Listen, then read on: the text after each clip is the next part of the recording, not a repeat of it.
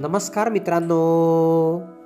मित्रांनो मी मंगेश कुमार अंबिलवादे तुम्हा सर्वांचं वाचन कट्ट्यामध्ये मनपूर्वक हार्दिक स्वागत करतो. मित्रांनो आज आपण गोष्ट क्रमांक सातशे सदोतीस ऐकणार आहोत.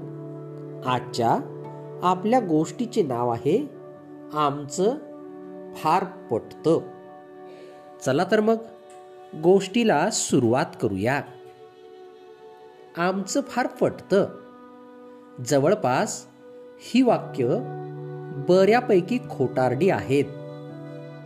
माणसांचं दुःख कमी होण्यासाठी हल्लीच्या तकलादू रिलेशन्सचा काहीही उपयोग नाही. उपयोग का नाही? कारण मित्र किंवा नातेवाईक कितीही क्लोज असोत हल्ली फक्त गेट टुगेदर करतात. शेक हँड करतात. आपलं यश सांगतात. त्याचं आवर्जून प्रदर्शन करतात. पण कुणीही कुणाला आपलं दुःख सांगत नाही. त्यात मात्र कमीपणा मानतात. स्वतःचं अपयश समजतात.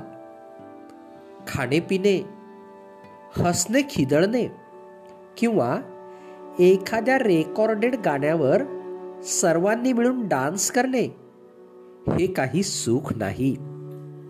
हा फक्त सुखाचा आभास निर्माण करण्याचा केविलवाणा प्रयास आहे.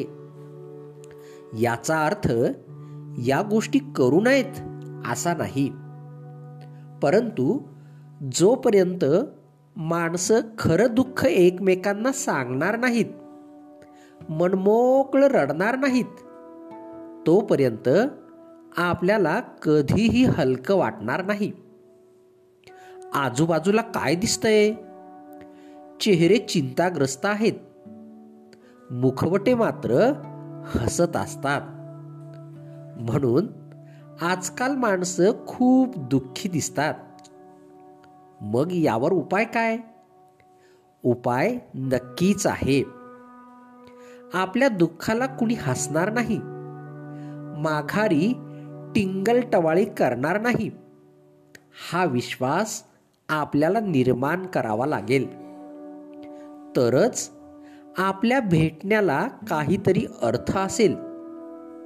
हसणे आणि रडणे या क्रिया जोपर्यंत खळखळून होणार नाहीत तोपर्यंत आनंदी किंवा फ्रेश चेहरे कधीही दिसणार नाहीत. मनातल्या मनात दुःख कोंडल्यामुळे किंवा भावभावनांचा निचरा न झाल्यामुळेच रक्तवाहिन्यांमध्ये ब्लॉकेजेस होतात.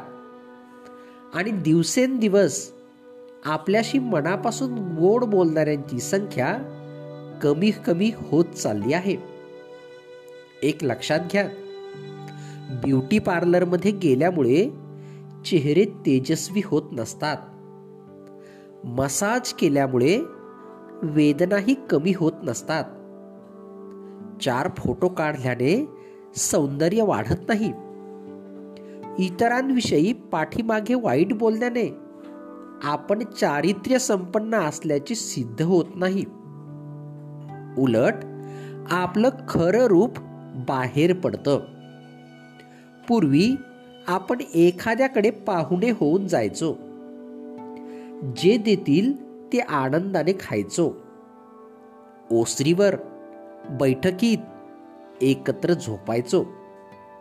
खळखळून हसायचो. एकमेकांना दुःख सांगून गळा काढून मन मोकळे रडायचोही. हुंदक्यांमागे हुंदकी यायचे.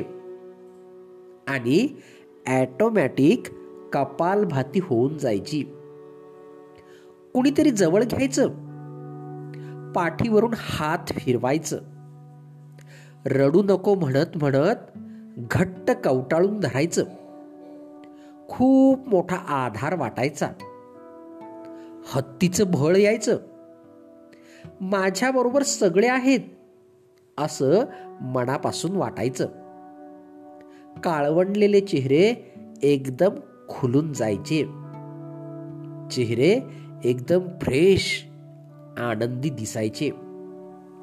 मित्र हो आपल्यालाही तेच करावं लागेल. दुसरं काहीही नाही. नाहीतर नुसते खोटारडे सुखी चेहरे घेऊन केलेल्या दिखाऊ गुड मॉर्निंग गुड डे यांना काहीही अर्थ नाही. मित्रांनो या भागाचं लेखन वपू काळे यांनी केलेलं आहे. तुम्हाला हा भाग आवडला असेल तर तुमच्या परिचितांपर्यंत नक्कीच पोचवा आणि हो मागील सर्व गोष्टी हव्या तेव्हा ऐकण्यासाठी प्ले स्टोअरवरून वाचनकट्टा ॲप नक्कीच डाउनलोड करा. चला तर मग उद्या पुन्हा भेटूया तुमच्या आवडत्या वाचनकट्ट्यात. तोपर्यंत बाय बाय